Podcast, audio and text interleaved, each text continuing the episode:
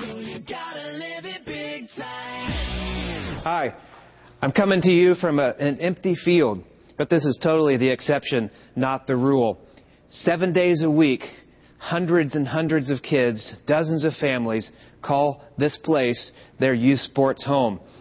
And we are so happy to have you here. We love being your hosts. We love the fact that you're at Grace Chapel having fun, laughing, playing together. You know, every time I'm out here and seeing kids just goofing off, learning, and having fun, I'm also reminded that all over the world, there are millions of kids doing the same thing, but sports are an international language. And I know that all I have to do is throw that ball onto the field, and kids are going to have fun, and kids are going to play just like you guys. We are so glad that you're here.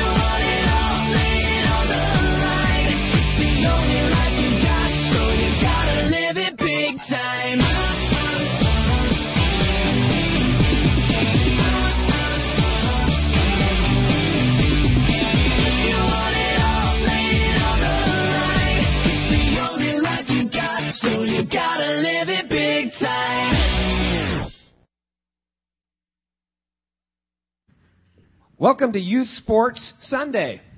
Uh, you'll notice that we spelled it S U N D A E, and uh, sorry about your luck, you first service people. But uh, if you want to stick around or come back, we're having an ice cream sundae bar right outside this door. Uh, after second service. And so uh, maybe this will just be fun and cool enough that you'll want to stick around and have ice cream for lunch. So all of you kids, Tell mom and dad, I want ice cream for lunch and I want it today. Please let me stay in church. but Youth Sports Sundae, um, that video was uh, a, a pieces and bits and pieces of a promo video of a thing called uh, Kids Games. Kids Game was Kids Games was created by a friend of mine, um, a Kenyan friend, in 1990, uh, part of this project called More Than Gold in uh, Sports Coalition International, leading up to the Olympic Games in '92.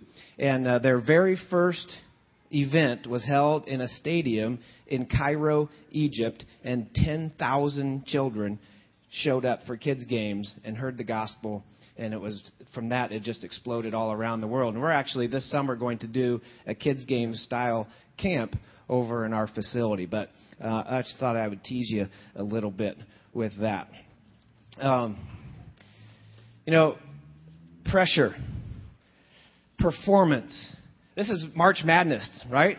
Who's March Madness fan out there? I mean, I can't I cannot turn the TV off during March Madness.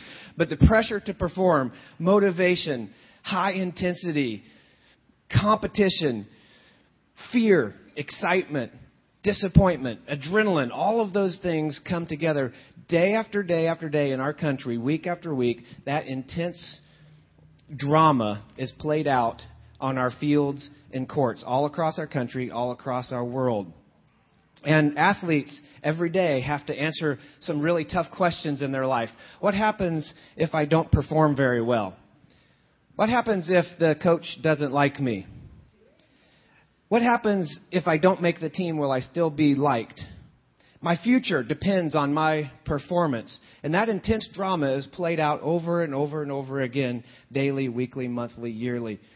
But such is the life of our college and um, professional athletes, right?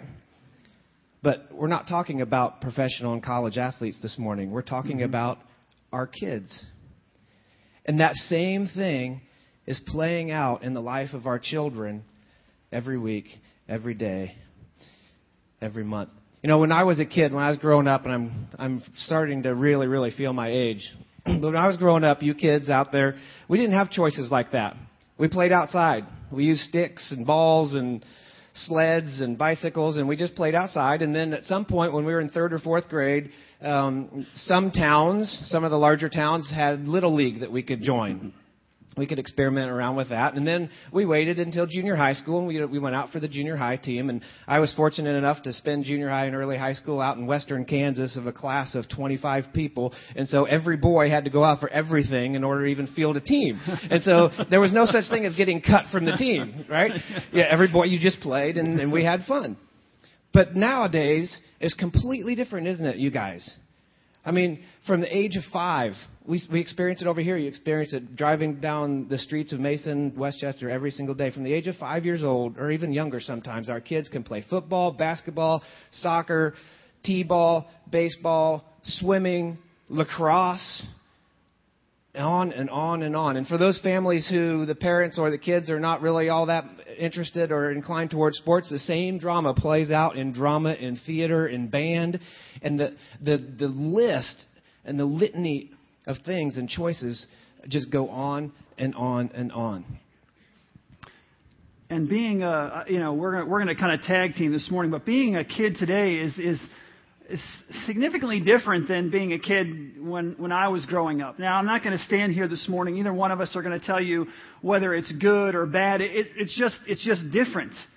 Some of the, some of this new reality is, is really positive. You think about it. So what do you learn when you're on a team? You learn things like, you know, teamwork, you know, dedication, respect for authority, overcoming adversity, now, these are these are pretty good things to learn. There's so much you can learn on a team about you know about pulling together and how you how you deal with with difficult situations and commitment. Those are excellent things that we can learn from being a part of a team. Now, there's some other things, on the other hand, that are harmful. Maybe sacrificing family time.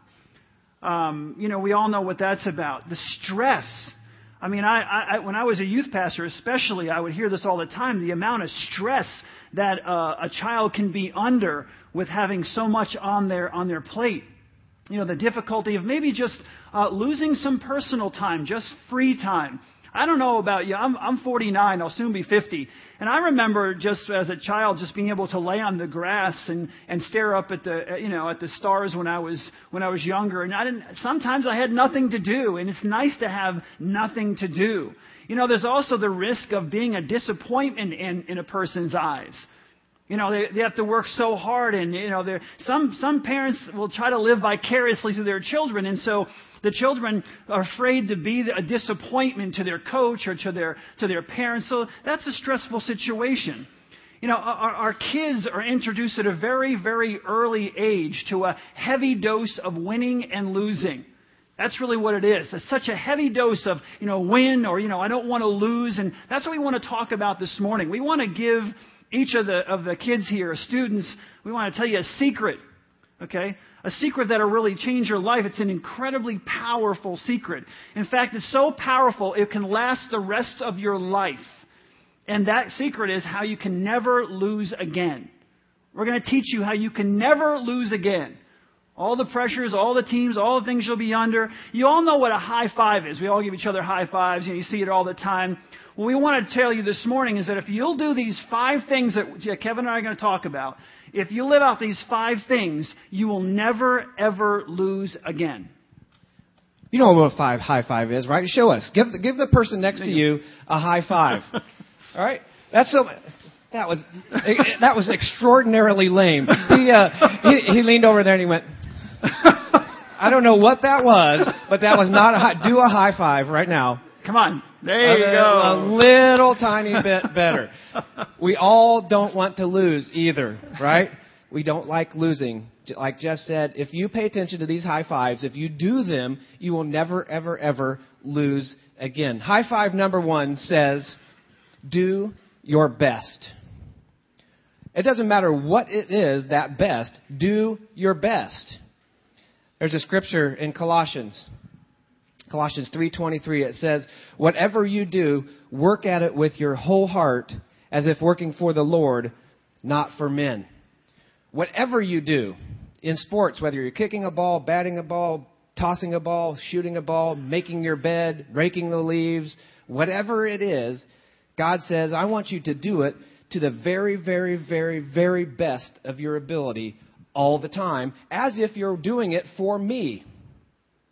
And that's real key there. It says not doing it as if you're doing it for man. The problem with doing things for man, woman, whatever, coach, parent, friend, is that sometimes you're feeling good. Sometimes you're feeling bad. Sometimes you like your coach. Sometimes you don't like your coach. Sometimes your mom's having a bad day and sometimes your dad's having, it goes up and down and up and down. When I'm working, my motivation is wrapped around how I want to please somebody else I'm always going to be in that up and down cycle because those people are not always going to be dependable, right? When your coach tells you, okay, we're going to do 100 meter sprints here, we're going to do 10, he's staring at you with the, the stopwatch. What, what are your first two or three like? Oh, I'm going to bust it. What? Then the, the assistant coach comes over. They're talking. They kind of turn their backs. They're talking. What are your next two or three like?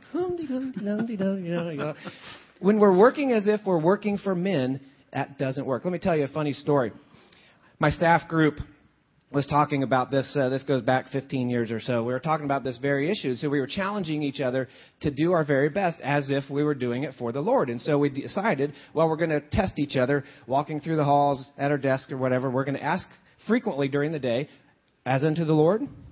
And we would have to answer that question. Yes, I'm doing it as unto the Lord. Well, that started to be a little bit too long to say. And so some of us abbreviated AUTL as unto the AUTL, as unto the Lord. So we'd say, hey, AUTL? Yeah, AUTL.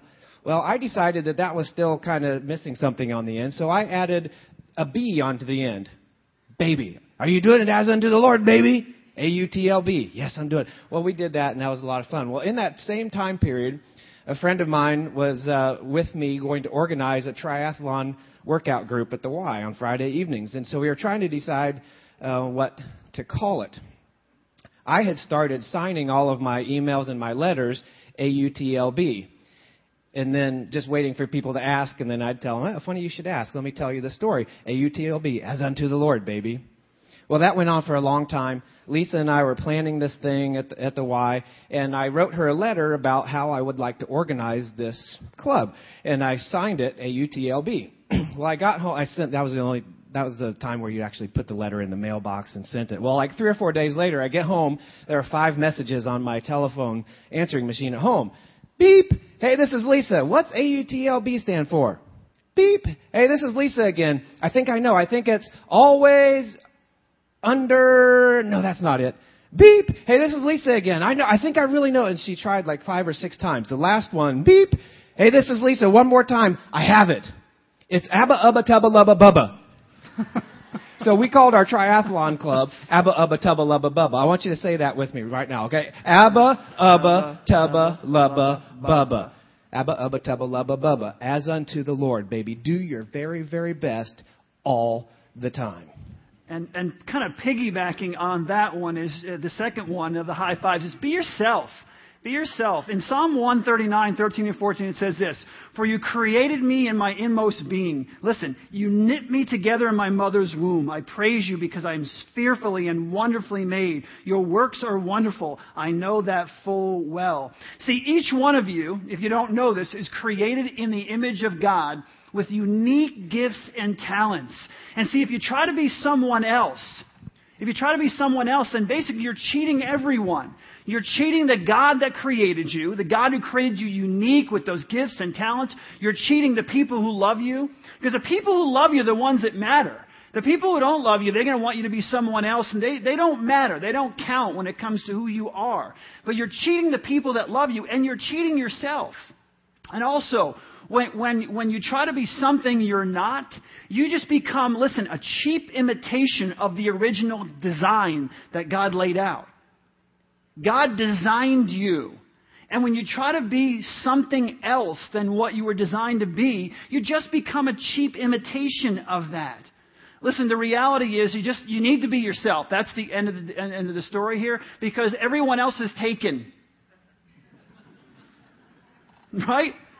You need to be yourself. Everyone else is taken. And if you think, listen, if you think I want to be like that person, and you think about this, uh, everybody else here is trying to be like someone else. If you're trying to be like that person, everybody else is trying to be like someone else, and you're trying to be like someone who doesn't even know who they are. Right? Everyone wants to be, I want to be like this, I want to be like that. You're trying to be someone who doesn't even understand who they are. Now, you may be thinking to yourself, you know what, here's the reality, uh, Pastor Jeff. Uh, I don't really like myself. There, how do you like that? I don't like myself. I have a lot. I have a lot of weaknesses. You know, I have a lot of flaws. How God's gonna? How is God gonna really ever use me? Well, I was I was studying this last week. I, I found a story, and I want to read you the story. It goes like this. It says a 10-year-old boy decided to study judo despite the fact that he was born without a left arm. The boy began lessons with an old Japanese judo master. He was doing well, so he couldn't understand why, after three months of training, the master had taught him only one move. Sensei, the boy finally said, shouldn't I be learning more moves? This is the only move you'll ever need to know, the sensei replied. Not quite understanding, but believing his teacher, the boy kept training. Several months later, the sensei took the boy to his first tournament. Surprising himself, the boy easily won the first two matches. The third match proved to be more difficult. But after some time, his opponent became impatient and charged. The boy used his one move to win the match. Still amazed by his success, the boy was now in the finals. This time, his opponent was bigger, stronger, more experienced. For a while, the boy appeared to be overmatched. Concerned that the boy might get hurt, the referee called a timeout. He was about to stop the match when the sensei intervened. No, sensei said. Let him continue. Soon after the match resumed, his opponent made a critical mistake. Instantly, the boy used his one move to pin him. The boy had won the match and the tournament. He was the champion. On the way home, the boy and Sensei reviewed each of their matches. Then the boy summoned the courage to ask what was really on his mind. Sensei, how did I win the tournament with only one move? He said, You won for two reasons. First, You've almost mastered one of the most difficult throws in all of judo. And second, the only known move, the only known defense for that move is for your opponent to grab your left arm. See, listen, guys, this is important. And whether you're an adult or, or, or the students here, listen, it doesn't matter if you're great at everything. I've become an expert at this, okay? I learned this. It doesn't matter if you're the best at everything. You just need to use what God has given you. You have to use what God has given you to be the best that you can be. I'm going to say that again. You don't need to be the best at everything. You find out how God has gifted you, and you become the best that you can be. So why is it, the question is, why is it that we don't become the best that we can be? Why is it some people never achieve what God has for them? Well, it leads us to our third high five. Our third high five. Fight fear. Fight fear. And so many of you know exactly what I'm talking about. The Bible says in 2 Timothy chapter 1, it says, but God did not give us a spirit of timidity or fear, but a spirit of power, a spirit of love, and of self discipline. A spirit of power. So, why is it that sometimes we don't live out that, that spirit of power? I think what happens in life, you go through experiences, especially when you're younger. That's why I want you to get this. When you're younger, you go through experiences that cause you to live a life of fear. When I was growing up, um, I moved to I moved to a different school from kindergarten through sixth grade. Now imagine this, if you will. So every year I went from kindergarten one school in a different state, first grade, second grade, different school, different school, different school. After a while, you're in different schools, and you begin. It's difficult as a as a as a new kid in school to make friends. And after a while, you kind of get a little nervous and you kind of go in the background because you don't want to stand out. Because if you're a new person, you get picked on. And I, I wanted to avoid at all costs getting picked on. And so I, you know, I, I got, I, I became fearful of new situations, of trying anything new. So when I was 11 years old, we finally ended up in New York. I'd lived there before. We moved to Virginia, moved to New Jersey, moved to different places. Finally, at 11 years old, moved back to New York. We lived in an apartment complex. The good thing about the apartment complex is that everyone in the apartment complex loved to do one thing, which is play sports, and they loved more than anything else, all the guys, to play football. This is a football. This football is older than most people in this room. Okay? I, I got this when like seven or eight years old. I'm 49, so you can tell how old it is. The reason it's like this is because this, these are, this is a shoelace because we kicked the ball and the shoelace, the, the laces blew out of it. So I took my shoes off, relaced the football with my shoelaces and played my bare feet and uh, did that for a while. And then uh, one, one day we kicked it and the, the bladder broke and that was the end of the football. If anybody's good at knowing how to fix this, I'd love it because I'd like to use it with my son. Um, but this ball, and so we play football all the time. We play football from sun up to sundown, and when it's summertime. In the wintertime, we played until it got dark, and wherever we could play. We just we loved to play. I, I for one, did not like to hang around with anybody in school who wasn't from my apartment complex. Those, that was my safety people. I loved them. They cared about me. We loved each other. We stuck together. And I remember going to gym class. Anybody, you guys still have gym? We used to have gym. And I'll tell you something, you didn't want to see me back in 1978 and 9 with a pair of shorts on. Those shorts that come up with a little slit in the side of my little bird legs. It was kind of it was scary. that was torture. I think that's child abuse. You know what I mean? Putting kids in those gym outfits or whatever. So I went to the gym class and, um, and uh, we were playing. A teacher said, "Okay." The, co- the coach, the uh, the gym teacher, was a coach of the football team. Said, "Oh, I'm break this, this the class up. You guys are on one team. You guys are another team." The, the gym teacher had been uh, recruited by the Houston Oilers. He, he got drafted, which is now the, what, the, um, uh, yeah, Texans. Um, ten, ten, no, Titans, right? Tennessee Titans? Is that right? Yeah, okay. So, so he got, he got drafted by the Houston Oilers back then. And, uh, he was a great quarterback. And he said to me, can you catch? Now, I, I, I grew up like holding this football and I could catch. And so I said, yeah, I can catch. And he kept on saying, go long, do this, do that. He just was like pitch and catch the whole gym class. Well, afterward he said, you got to try out for the football team. High school football team. And I was like, no, I don't think so. And the reason I didn't think so is I didn't know the people on the football team and I was afraid to be in that group of people I didn't know. I was uncomfortable. And then he called my mother for two years and bugged my mother for two years to try to talk me into playing on the high school football team, but I refused because I was nervous. I didn't want to be around people I didn't know. I got I came to Christ my senior year, second half of my senior year of high school. Started going to church, gave my life to Christ, and I had a spirit of power. All of a sudden that spirit of fear was wiped away and I received a spirit of power. And I wanted to go out for the team, but you know what? It was my second half of my senior year and, and football was over for me. I regretted that all of my Christian life, for 20 years of my life, I regretted that. And so I was actually, I was 38 years old, and I'm standing out here on 42, and the, the uh, Mason Heritage Festival, and they're doing the parade, and, and all, walks by uh, a football team, the, the Kings Comets semi-pro football team.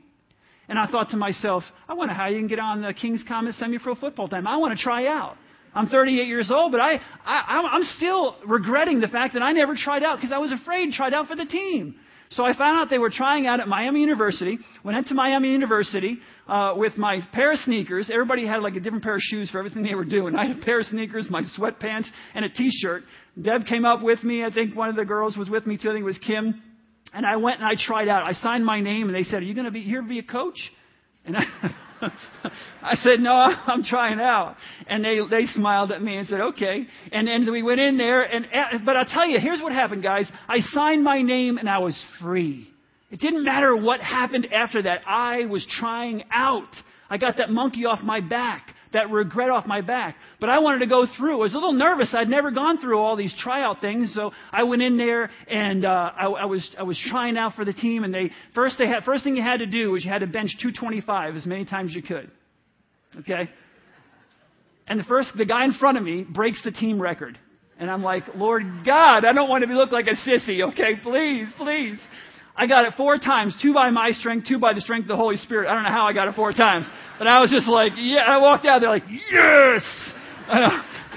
so I go up, so I, I, I make it through that, and then you had to go run, you know, a square. You know, you run forward, you run sideways, you run backwards. I fell down running backwards. because I was trying so hard, but I fell down. But I'll admit it. Um, and then it came to the offensive drills. 13 guys on a line in front of me and guys behind me quarterback, coach, quarterback in a gauntlet. You had to run through, you had to catch the ball, tuck it, and then drop it and turn around because the guy had already thrown the ball. The first 13 guys through it looked like a pinball machine. They were getting hit by balls, trying to run through and not get it. And I thought to myself, this is like riding a bike. I can do this. God's given me a spirit of power. I can do this. I don't care how old I am. I can catch a football. So I ran through, I caught two out of three, two out of three, and two out of three, broke these two fingers because the guy threw the ball behind me, okay, and I didn't want to let it go, but I went back for it. It was the best breaking fingers you ever had in your whole life. The greatest feeling ever, okay? I couldn't get my ring off for, for months, but who cares? So I went through the whole thing, packed up, went home. Wait, I was running the 50, 40 yard, uh, 40 yard dash.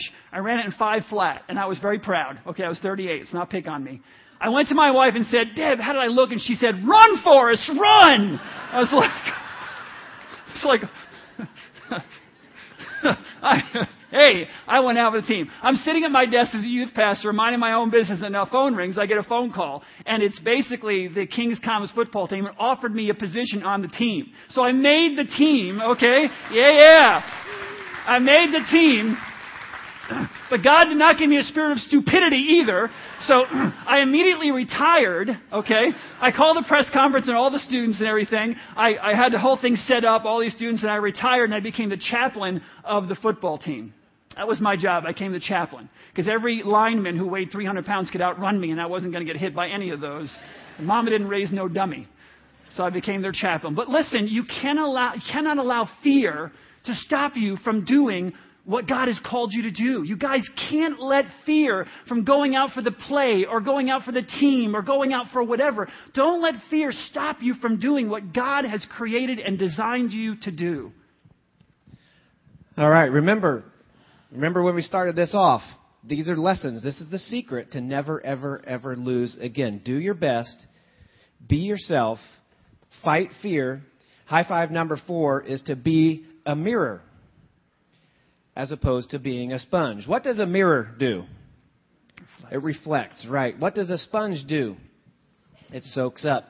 My my dad made for my daughter when she was real real tiny um, this miniature sized um, rotating like stand up mirror that's that that you can angle. And I, I picture that every time I think about this this topic. And I on my way here I was like, oh man, I should have brought that great prop. But be a mirror. God wants us to be a mirror. A mirror reflects. Now, if I had that mirror up here and, and I put it at a 45 degree angle, actually did it like a 45 degree angle here, and you were looking into that mirror, what would you see? Right, you would see the ceiling. And if I was on the ceiling, of course, I would see you. Be a mirror. God wants us to be a mirror, reflecting. As God gives us gifts and abilities and talents and interests and things that we're good at, a sponge would soak that up and say, "Hey, yeah, I'm the man. I can I, I can bench 225 four times. I'm the man." Right? A sponge would do that. A mirror reflects those abilities out to bless the people who are around us. When you're on a team, when you're in a drama corps, when you're in the band corps, when you're in whatever, and God gave you, remember we started out this whole thing that, that you're fearfully and wonderfully made. God did not make no junk. Mm-hmm. He made you on purpose, and He did it for you. He wanted you. He didn't want you to be somebody else. He wanted you, and He gave you those abilities and gifts from above.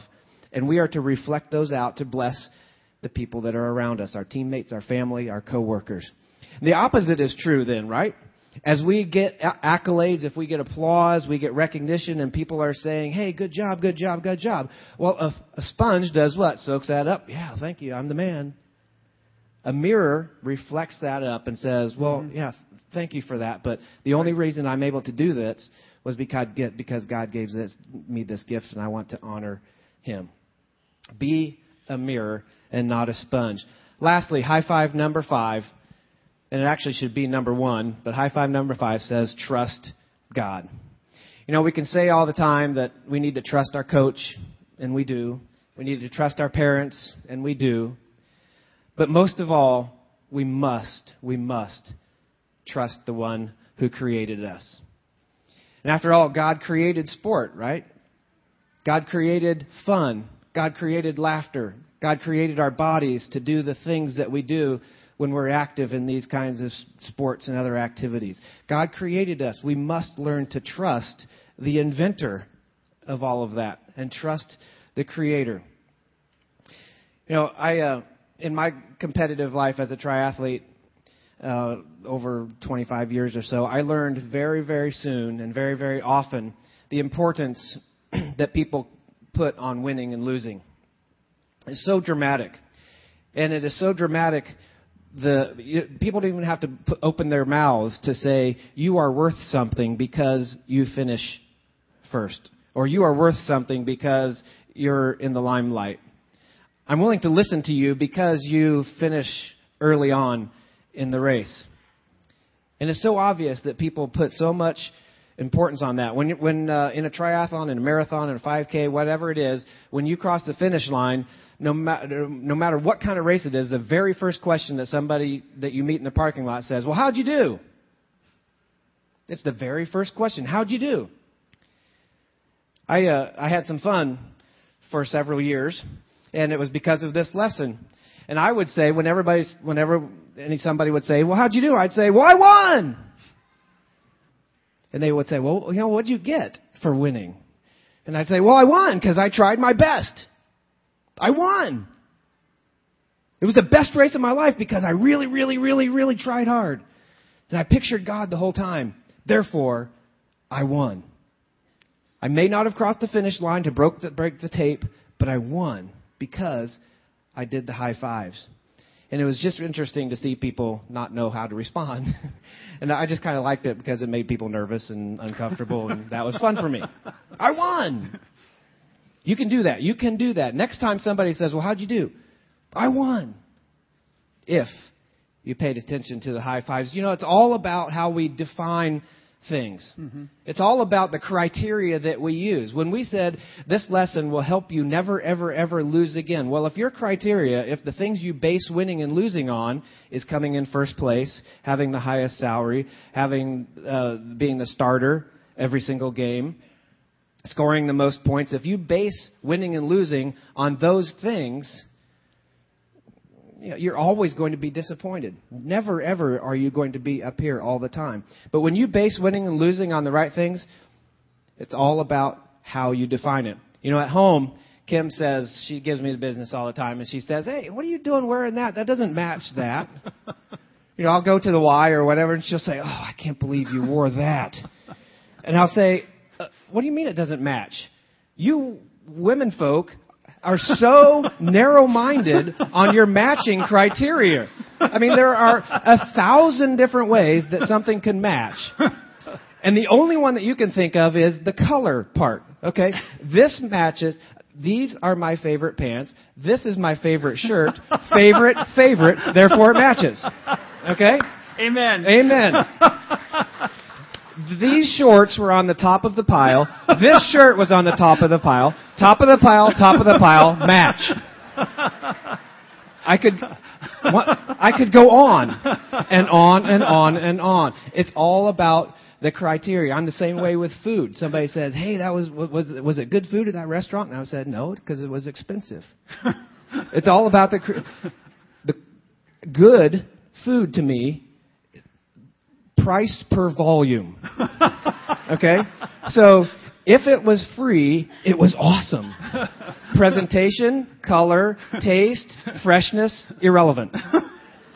It was free, it was good. It's all about the it's all about how we define things. When you define things the way God wants us to define things, we can be a winner every every time. When I define things the way the world defines things, I can end up losing every time yeah. even if I cross the line first. Yeah. And we want to, we just, more than anything else, we just wanted to say that to each one of you, you know, especially the students here, that you guys are unique. I mean, I want you to think about this. I want to say this again. You are uniquely created by God to do something specific in your life, to be, to be good at something in your life. God has, God has created you for a specific purpose. And we don't want you spending your life worrying about what somebody else thinks you should be. Whatever somebody else says you should be, somebody else says you should be doing, or how you should look, or whatever else. Don't wait, sincerely, don't waste your life worrying about what someone else says about you.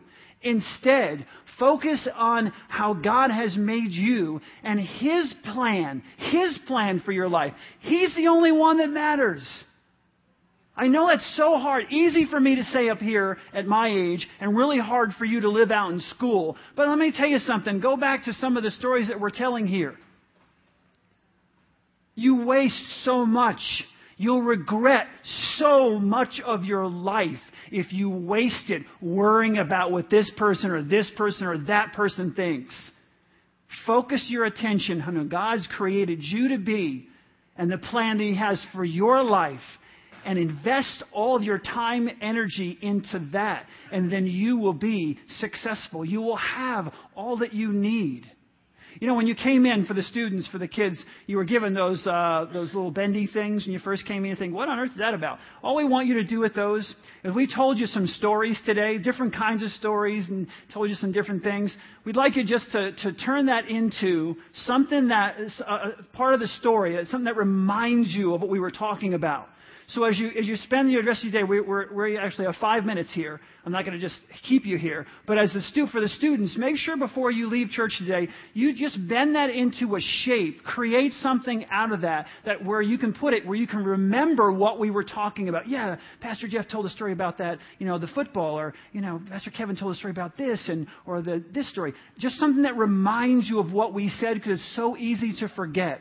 I'm going to say it one more time. What matters is you were created uniquely in an image of God. Don't be concerned about what everybody else thinks. Just be concerned about what God thinks.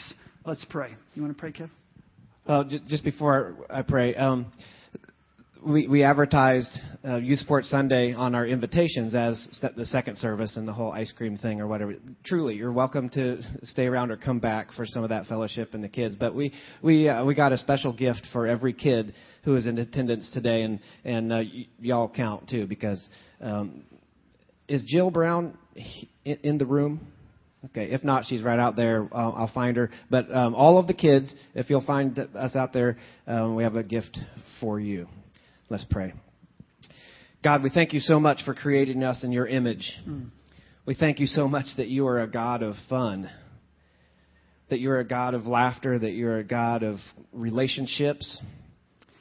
You're a God of competition and of um, sports and of footballs and basketballs and trumpets and all of the everything else. And uh, we we just thank you. It's such a, an awesome privilege to be your children. And uh, as we leave this morning, we just we just pray that you would give us a mind that wants to seek you in everything that we do. It's so hard sometimes, but give us the strength. Thank you for not giving us a spirit of fear, but of power and of love and of self confidence. Mm. It's in your name that we pray. Amen. Amen.